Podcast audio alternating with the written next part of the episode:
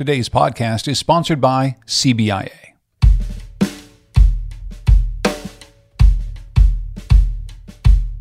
This is Steady Habits, a Connecticut Mirror podcast. It's where we take a look at life here in the land of steady habits, what works, what doesn't, and how to make things work just a little bit better. I'm John Dankosky, and Happy New Year. We took a little break around the holidays, but we're back, and so is the Connecticut State Legislature. So today we're going to bring you the first in a series of conversations we're having with Connecticut Mirror reporters previewing the legislative session. And it is going to be a session like no other.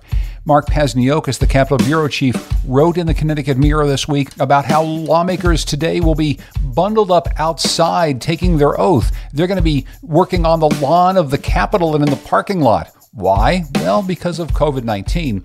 All throughout the session, things will be done on Zoom. You're not going to have the access to lawmakers that you've had in the past, so that's going to make for a very different legislative session. Our conversation was recorded on Tuesday night in front of an audience of 250 people or so, also on Zoom, with Mark Pazniokas and also Jenna Carlesso, who covers health for the Connecticut Mirror, and Kasturi Pananjady, the data reporter for the Mirror, who's keeping track of all the COVID numbers for us. Throughout the course of our conversation, we got some questions coming in from our audience, and we also had a lot of questions of our own, including for Mark about how this legislative session is going to be different. Are we going to see the same types of bills, the same numbers of bills coming up for debate when we have a legislature that's meeting remotely? I'll quote Matt Ritter, who's going to become the House Speaker tomorrow, and he said the limits of COVID don't mean that the legislature can't tackle big and complicated things, but it does mean there won't be as many of them. There is uh, there's a limit on bandwidth when you are doing things virtually. Um, and we use bandwidth kind of as a figurative term, but there, there's sort of a there's a literal aspect to that as well. And when everything is going to be done virtually, um, it becomes very cumbersome, and and that will be a factor. Um, they have agreed on rules that are intended to move the legislature from its, even in, in this age, uh, still a reliance on paper.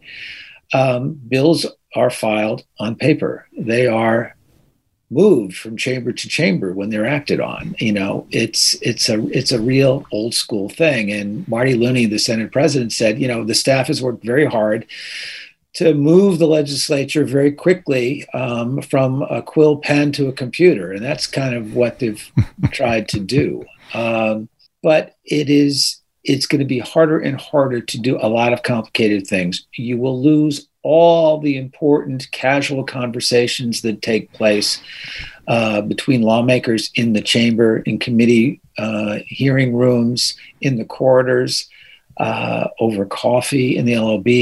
It's the opportunity for the public, for lobbyists and reporters to see who is in a certain committee room, what they're interested in, to pick up intel about what are the arguments um, that are uh, bubbling up against or for something there is just a lot of informal exchanges of information that go on at uh, the state capitol, and that cannot be replicated online very easily. And Jenna, I want to go to you because I, I want to talk to you in just a moment about some of the the really substantive issues that you're going to be covering during this legislative session. But many of those substantive issues really do carry a lot of uh, passionate debate. There are a lot of people who have joined in rallies at the Capitol around them, who join in public hearings. And as Paz is saying, this is going to change the business of how these you know very important uh, votes are decided, how these very important issues are being argued. Yeah, I think you know. Uh, certainly for folks, uh, it could be a problem for folks if you don't have a computer or a phone, but on the other hand, um, for the people who, like last year, we saw for the bill that would remove the religious exemption from mandatory uh, vaccinations, there was a very long public hearing on that. And, you know, if you are unable, uh, you know, to take a day off work to go in uh, to the Capitol to testify, now you can testify on your computer. Kasturi, I want to go to you and maybe we can get an overview of where exactly the state stands right now when it comes to COVID, because all of these things that we're talking about, everything that's going to happen with lawmakers, really does have this overlay of we're still in the middle of a pandemic. It's changing the way that people are doing their work at the Capitol, but it's changing the lives of so many in the state You've been tracking COVID numbers, everything from hospitalizations to infection rates to how quickly people are getting vaccinated. What are some of the things that you're seeing right now in terms of trends of COVID in the state that you're only going to be watching for?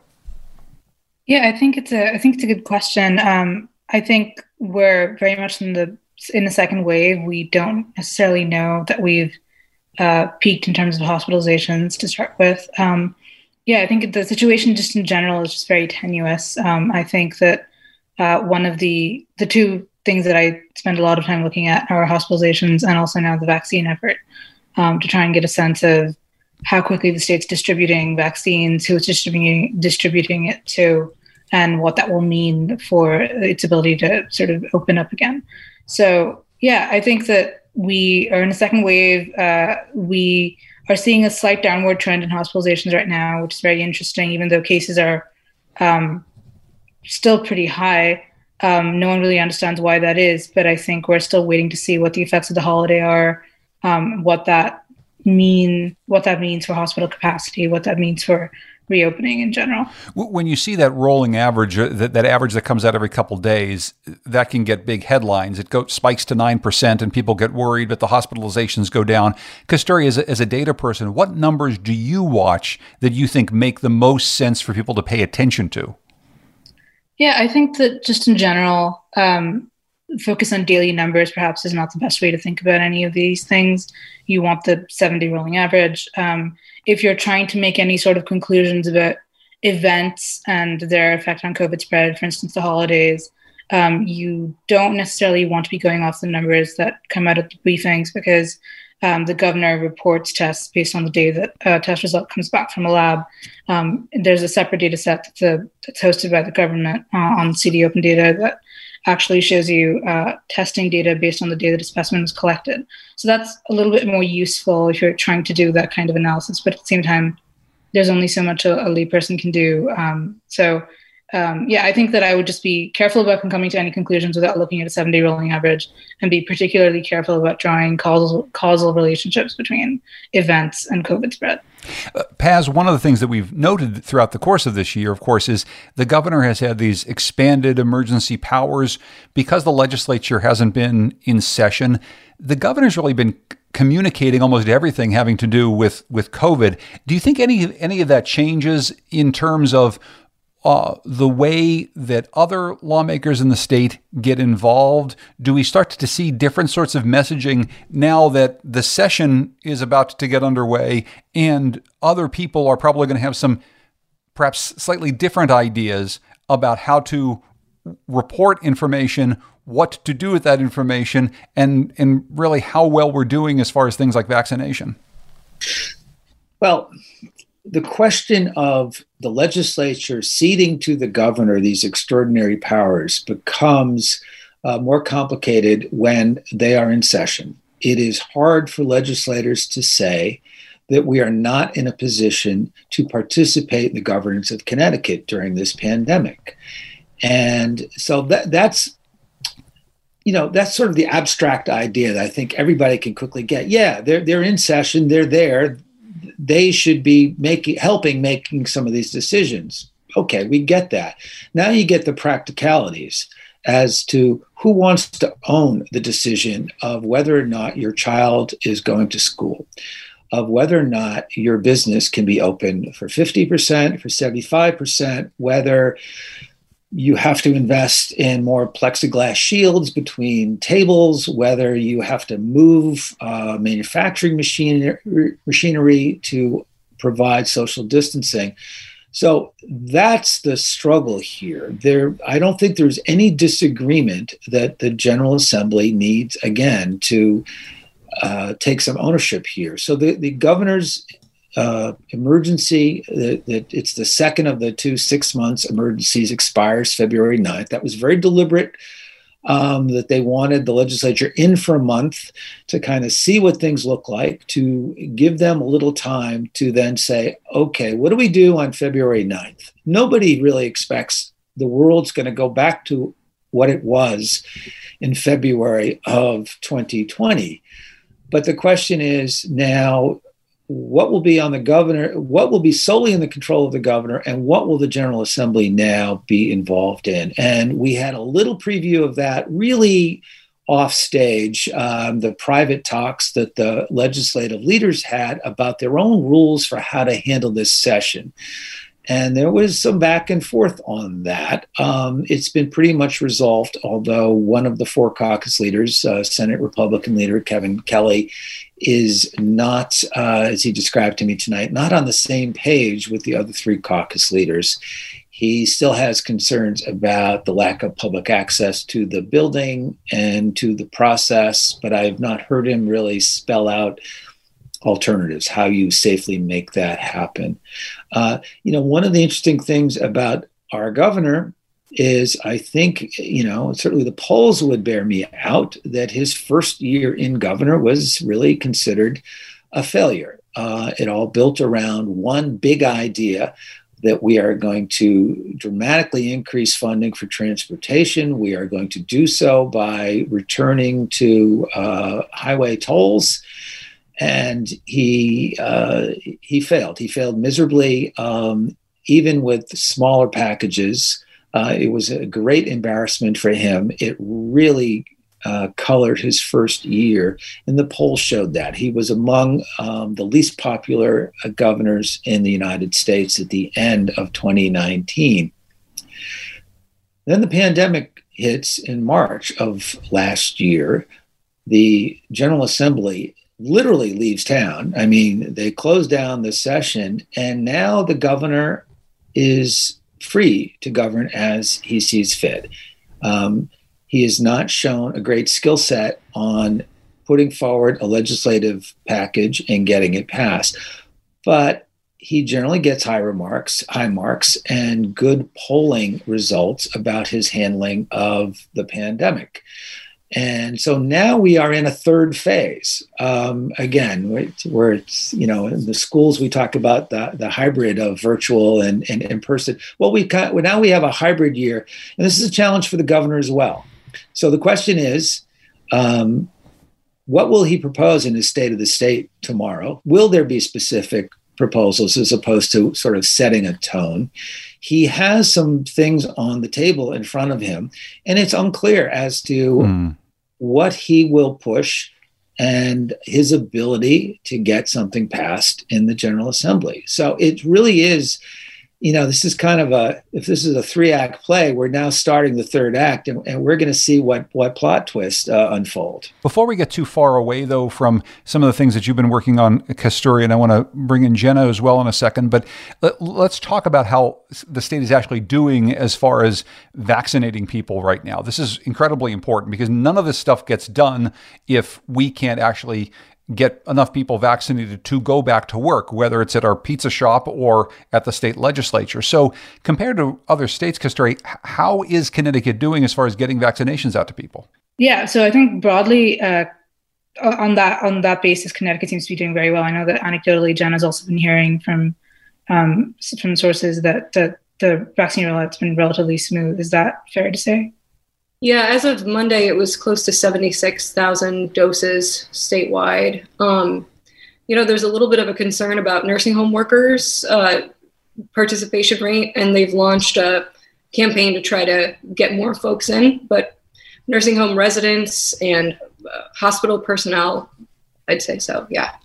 I, am wondering, Jen, if we can stay with nursing homes because of, of all the things that happened during the course of this last year, not just in Connecticut, but across the nation, nursing homes have been hit incredibly hard. So, among the things we're watching, you know, how quickly can nursing home workers be vaccinated? But there are also questions that will come up during this legislative session around nursing home oversight and lots of questions from nursing homes themselves about finding more funding to actually help them do what they need to do because they've taken such a hit. So maybe you can give us a, a little bit of a sense of what we should expect around nursing homes during this legislative session.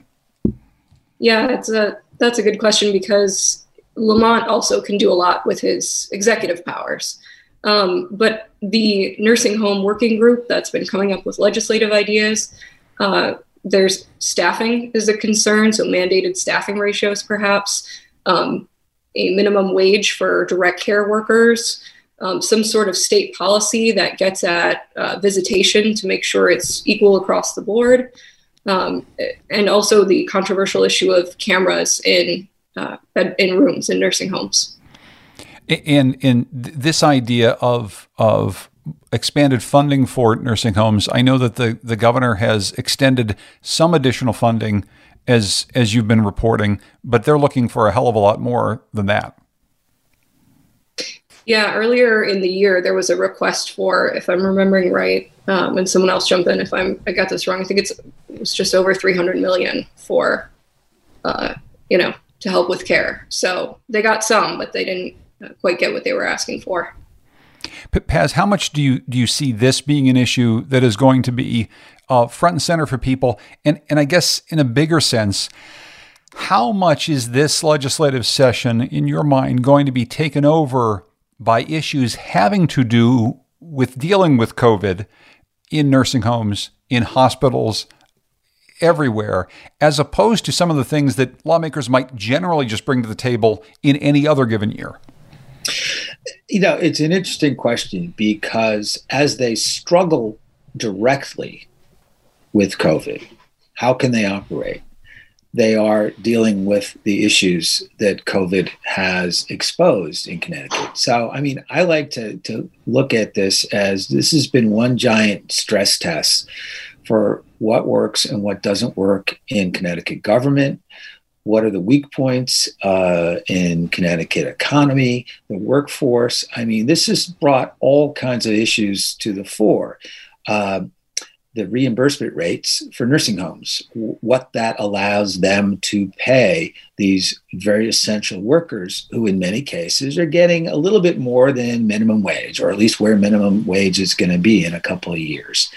Um, it's raised all kinds of questions about the availability and affordability of daycare.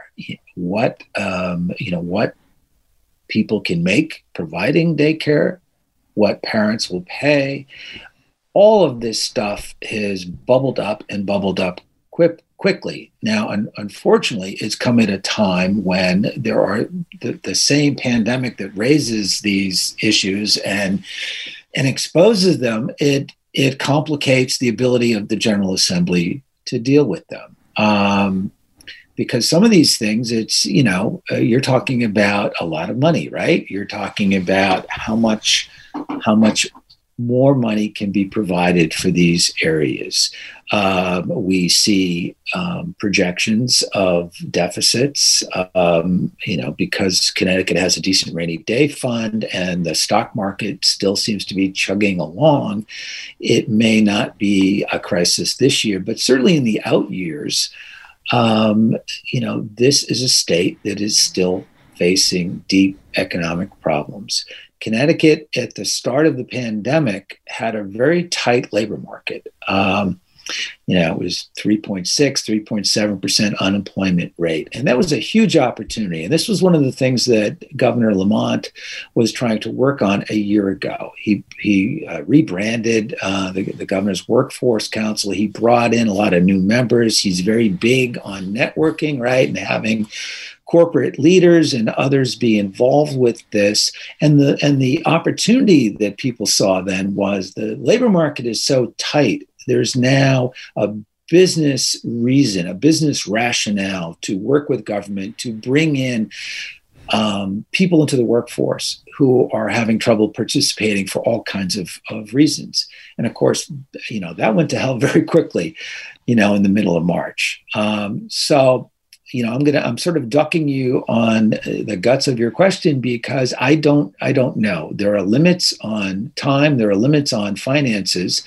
Connecticut is still considered economically fragile.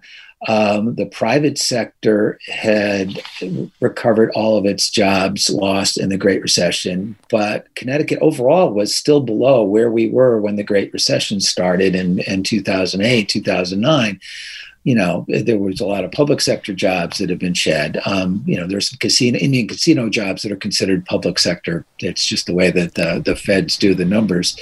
But it's, you know, Connecticut again has has has been in a bad place for a long time. Um, and you know, this governor has been very conscious of that, um, even when it comes to very selective tax changes of making it more progressive on the real high earners. There's a reluctance to do that. There's a reluctance to see a headline in the Wall Street Journal about Connecticut raising taxes, and there there will be that tension in this session and over the next two years leading up to the next election as to what have we learned about what society owes these frontline workers, these essential workers, and mm-hmm. how are we delivering on that? And you know, that's a debate that's been on for a while and will get more and more intense.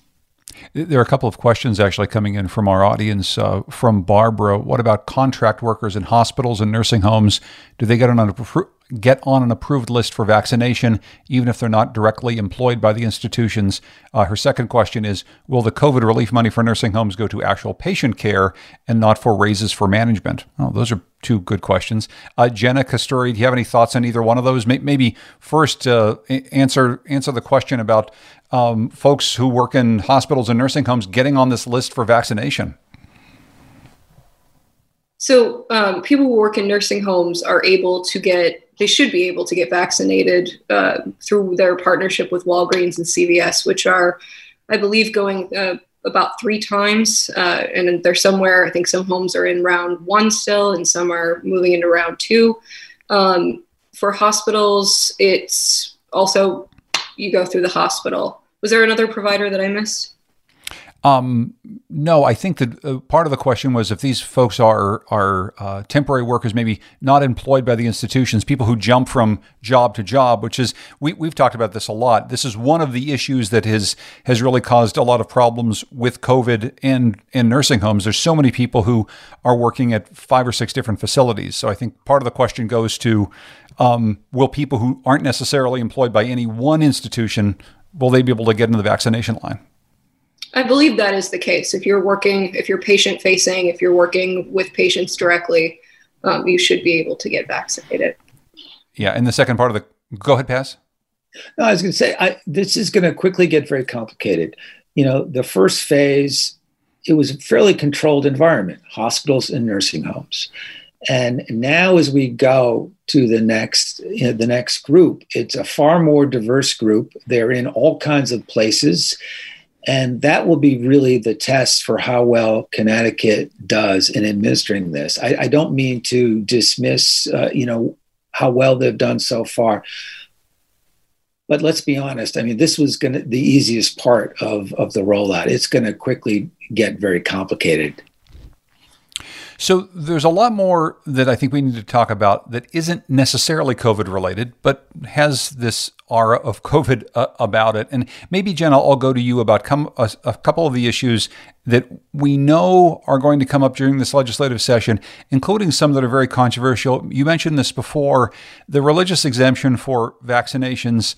In some ways, a conversation about vaccinations is incredibly important.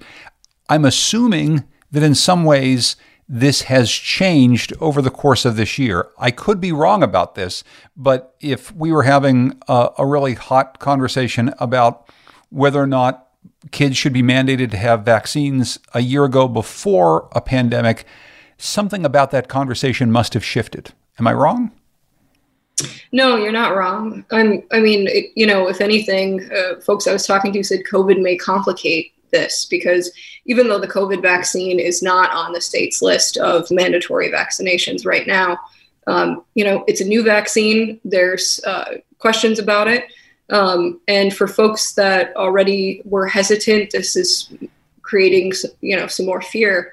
Um, and so, you know, I think that's certainly going to be brought up this session and, you know, in some ways could complicate the effort. Um, you know, right now it's not an issue, but in the future, uh, could it be on the mandatory list? It could be.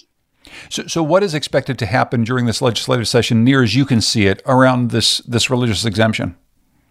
So I think there'll definitely be a bill again. Last year they um, got it out of committee very quickly. It was supposed to be one of the first bills to go to the floor. Um, COVID disrupted that. This year, they're uh, they seem pretty uh, resolute to do that again.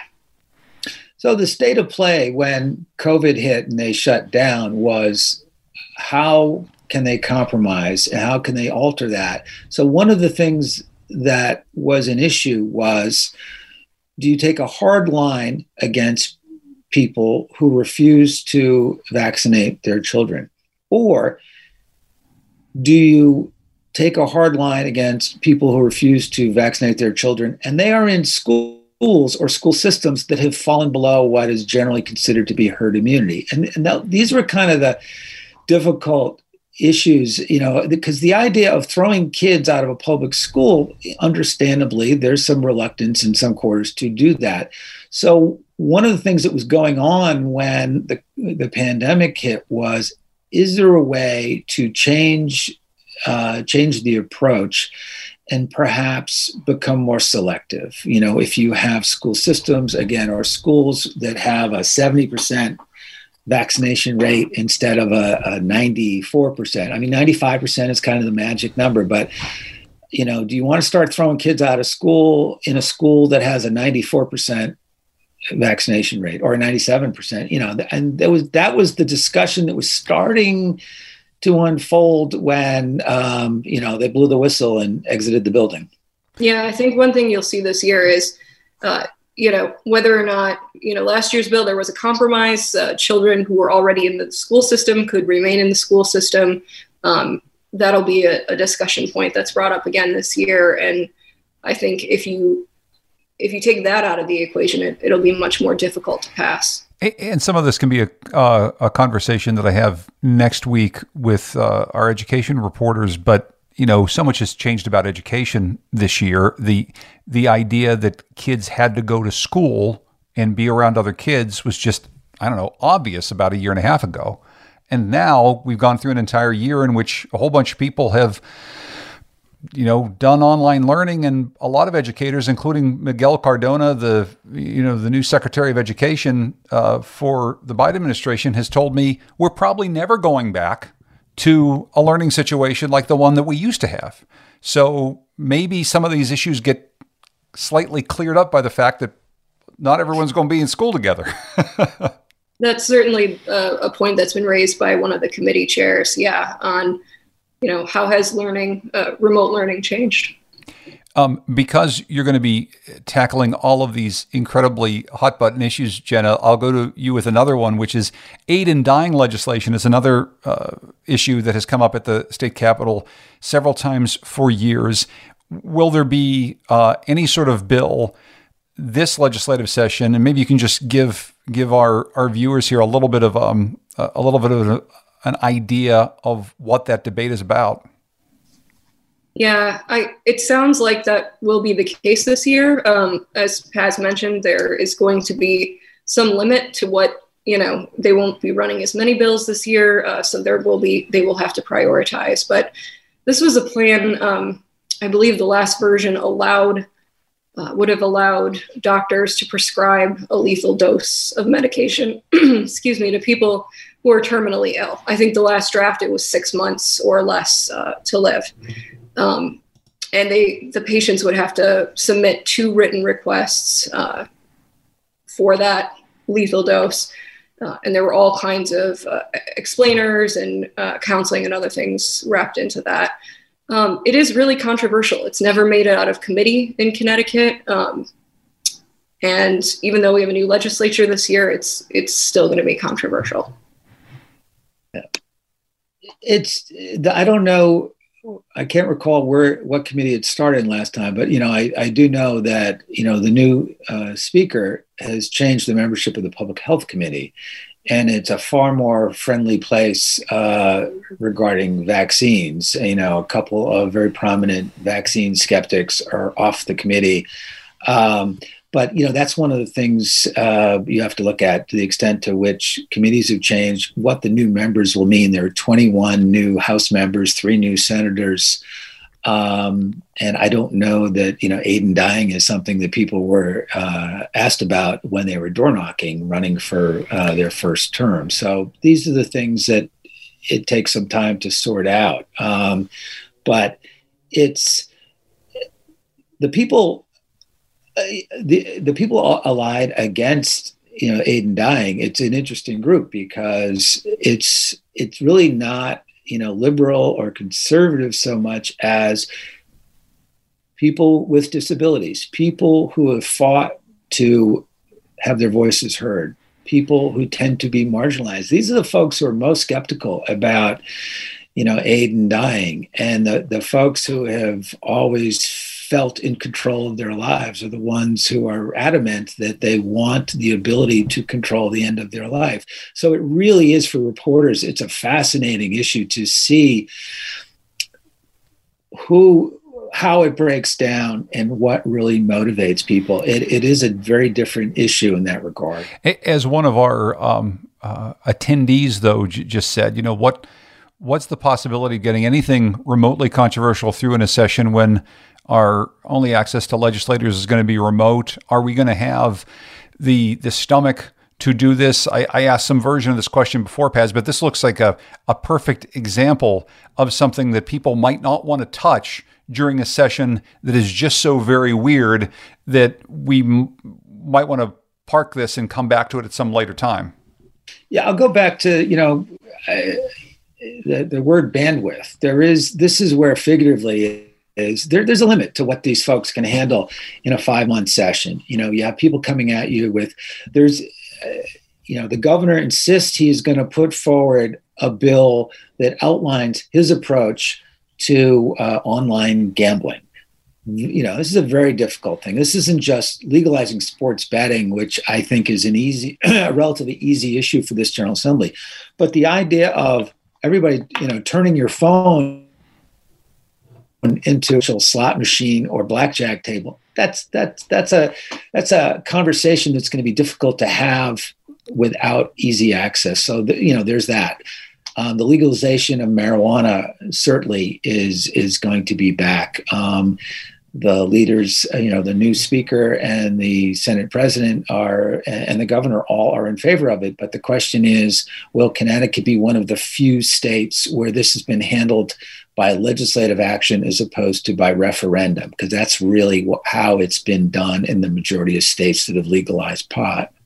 Yeah, and, and Connecticut is not a state that does referendums in the way that Massachusetts or Maine or other places have done this. Vermont, I believe, was the, the first state to do this actually through a legislative process. And as Matt Ritter told me, this is something he absolutely thinks needs to get done one way or the other. It's just a it's just a matter of will there be the bandwidth to to actually tackle this at this point. And because Connecticut, the only way to do a referendum is to do a constitutional amendment. And unless there is a supermajority, um, it takes a couple of years to get a question on the ballot. It's got to be done by successive general assemblies. Um, so that would push it out a few years. Now, you could start that process, and let's say New York goes ahead with legalizing pot. You know, Cuomo is insisted on pushing ahead with it. Um, how will that change um, the environment? You know, if you have Massachusetts on one side and, and New York on the other, um, you know, the sense is eventually it will happen just because other states are doing it. Um, but there's still a, there's still a, reluctance. Um, you know, the governor uh, is is definitely in favor of it. He said it's readily available here. I, he would prefer that it be done in a way that's regulated that there's some safety, uh, you know, there's some quality, uh, you know, standards, and that and then, quite frankly, the state of Connecticut gets its cut. Yeah, I, I, I want to get back to a couple of the other issues that we're going to be looking at this legislative session. We do have some more questions coming in about some of the things that we were talking about earlier having to do with vaccinations. Kathy is actually wondering about educators getting vaccinated. She says she's a parent in a public school with special needs kids Uh, she feels strongly that special needs kids need to be at school in person. It's a challenge with this population. I, am wondering, Jenna, as you've been looking through all of and sitting through some of the uh, the meetings that they've been having about who gets vaccines when. Where are educators on this list, and how much of the conversation has been about the importance of getting especially special needs kids back to school?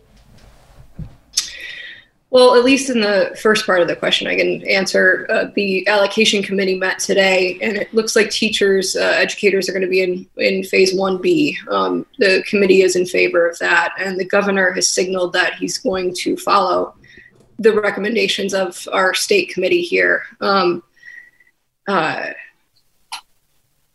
so I would expect that they would phase one B uh, for anyone who doesn't know is is the next phase that's coming up. It could start as early as January um, or possibly February. But of course, what we were talking about before is there's a lot of jostling to to get on to phase one B, but there's still you know only so many numbers of vaccines and so many people to vaccinate. Frankly, it doesn't really matter if it's one A, one B 2C3PO. I mean, at a certain point, we got to get a certain number of vaccines out to a certain number of people. And right now, as Kasturi said earlier, Connecticut seems to be a little bit ahead of the curve in terms of getting those vaccines out to people.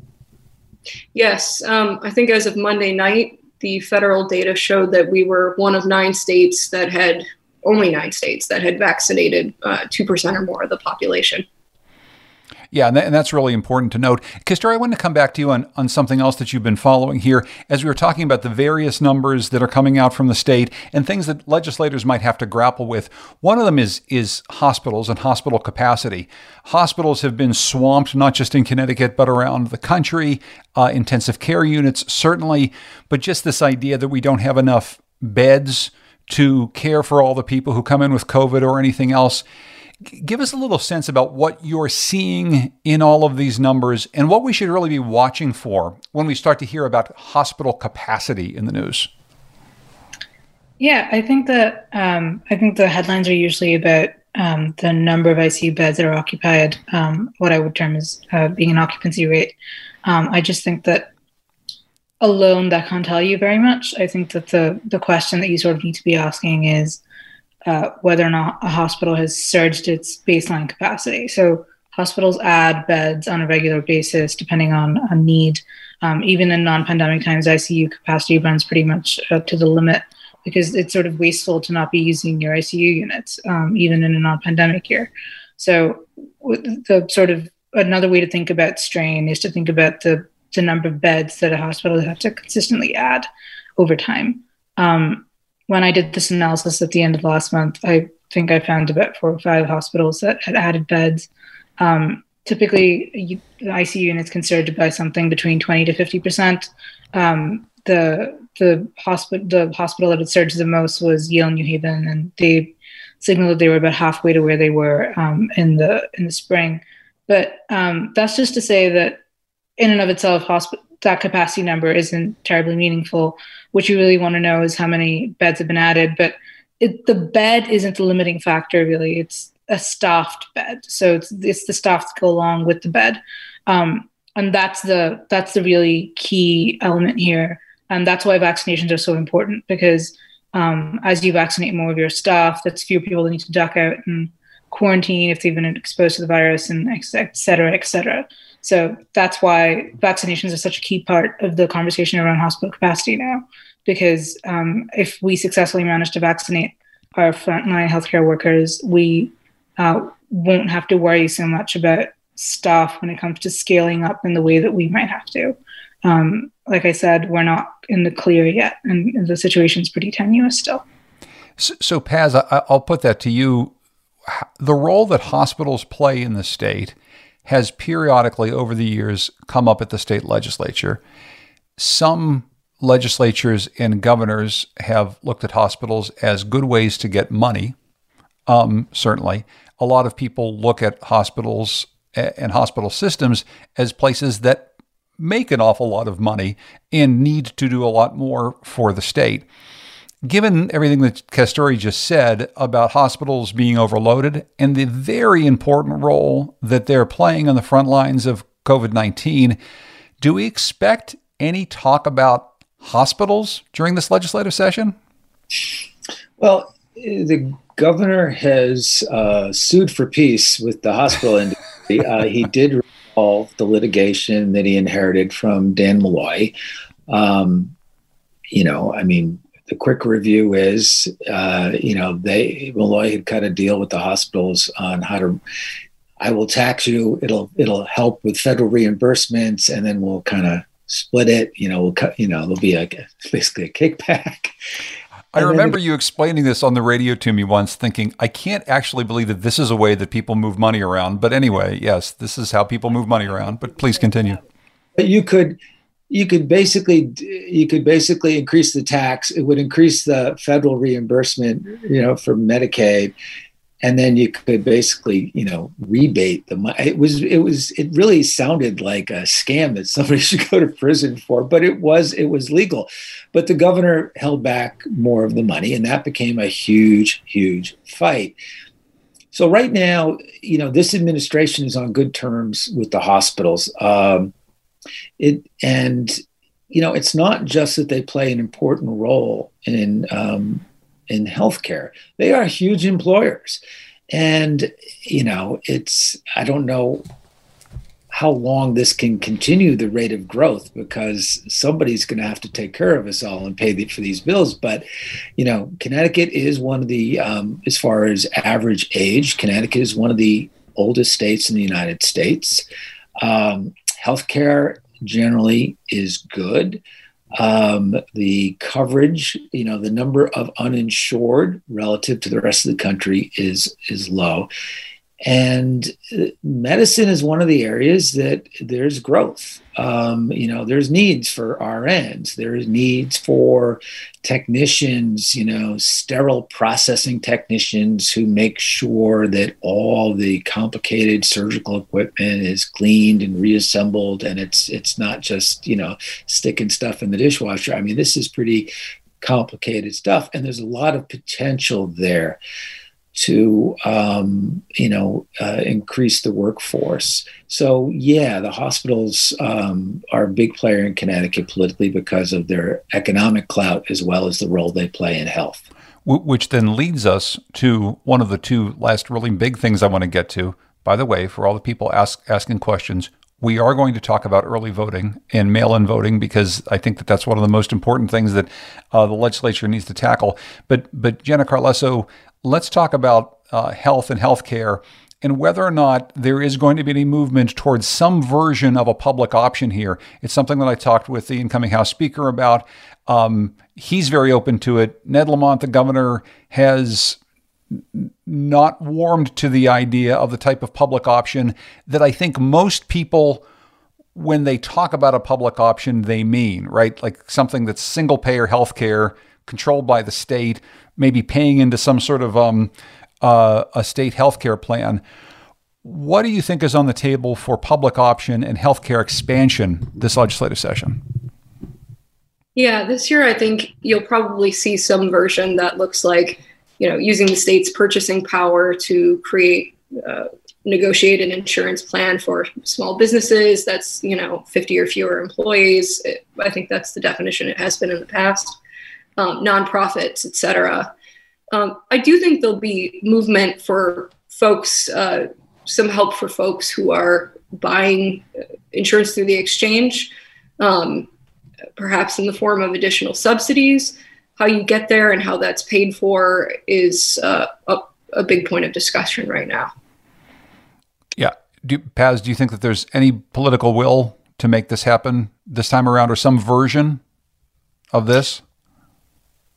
There's there are definite people there are definitely people in the legislature who want to pursue this but you know this stuff is complicated. And one of the you know the, the, rules of the road in politics is if you can't explain it in about 15 or 20 seconds you, you know you're in a deep hole. And that's certainly the case with the public option um, I'm glad Jenna works first because this is something that you know you get deep in it, makes your head spin. But you know, the governor kind of blundered into this in 2019, where he thought that you know Cigna and and some other providers were comfortable with um, a public option that would be an option. It would be one of many, and and uh, he was quickly disabused of that belief that they were comfortable with it. And that's you know that's the other factor here. You know, we talk about the the role of hospitals uh, as an economic force. You know, Connecticut is an insurance state, and that's always a tension here about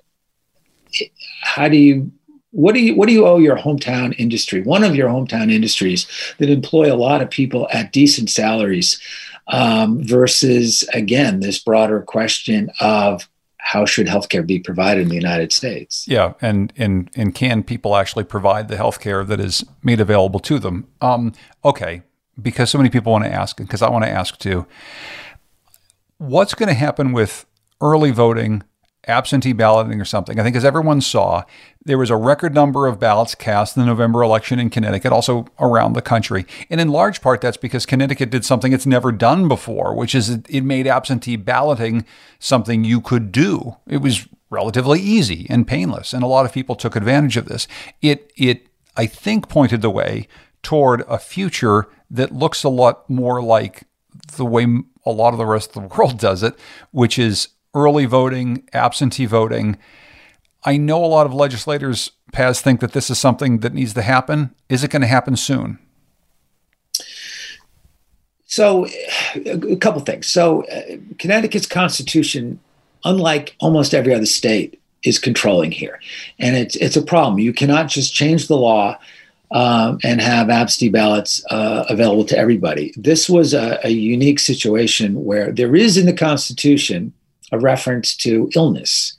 And Connecticut's statute is more restrictive than the Constitution. It defines it as your illness. It's not just, John, you're concerned about catching the flu. You don't want to stand in line in November, so you're going to vote by absentee. You know, in a lot of other states, you can do that. You know, you got asthma, you're of a certain age, you have certain comorbidities. In Connecticut, there's no way to do that. Um, so what they did was a one time change for 2020, which said, we're going to take that reference in the Constitution to illness and say, okay, for the purposes of this pandemic, that means if you are concerned about getting sick from COVID, you can get an absentee ballot. And, you know, the world didn't end. Um, seemed to go well. I mean, there were issues here about mailing out the applications to everybody as opposed to having them apply. I mean, there are some there are some details that they can tweak, and that, but but the whole idea of Connecticut having the most restrictive rules on absentee ballots. And I don't think my wife can hear me, so she won't kill me for telling this story. But you know, when my wife was pregnant with our second kid, she ended up giving birth on election day, and and under Connecticut's law, there was no legal way for her to get an absentee ballot. But I'm going to tell you, well, she got one because she lied, and and that's what happens. You have to you have to have people sort of lie because it, unless you're going to be out of town, um, we are we have we have now. Um, See, know, that's we, exactly the type of voter fraud that President Trump has been telling everybody about, Paz, that I think is very important to bring to light. Statute of limitations is passed. My wife is in the clear. And that child who was born that day is now a 28 year old physician. yeah, exactly. Right. Well, I, will just say with a couple minutes we have left. So this, but this is important. It's very complicated to get anything changed in the state. So it's not just as though we can go into session, everyone can agree this is a bill, we're going to pass it, and now we're going to vote a different way in the state. Right now, there's going to be a special election in Stamford end of February, early March because somebody you know resigned. Well, right now there's no way to do the same absentee ballot rules that we had in 2020 unless they pass a law and the governor thinks he really uh, can he do an executive order because his current the current emergency is going to expire February 9th. So the question is, should there be a permanent change in the law about this the question of illness? You know, should Shouldn't it be allowed in every election if you're 75 years old and you're really not comfortable about standing in line to vote? Because right now, mm-hmm. unless you have a specific illness, You're not supposed to get an absentee ballot to do that. Now, is somebody going to challenge you? Because really, the bottom line is if you only vote once, the reality is nobody's going to go chase you because maybe you did it by absentee and you weren't supposed to. You know, it is one to a customer, you know.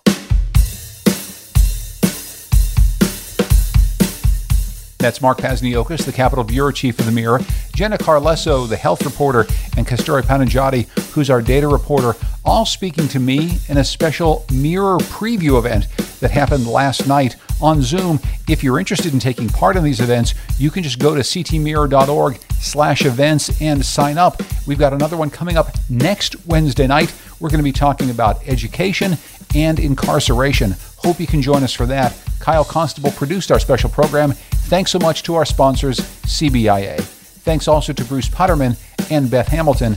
I'm John Dankosky. We'll see you next week.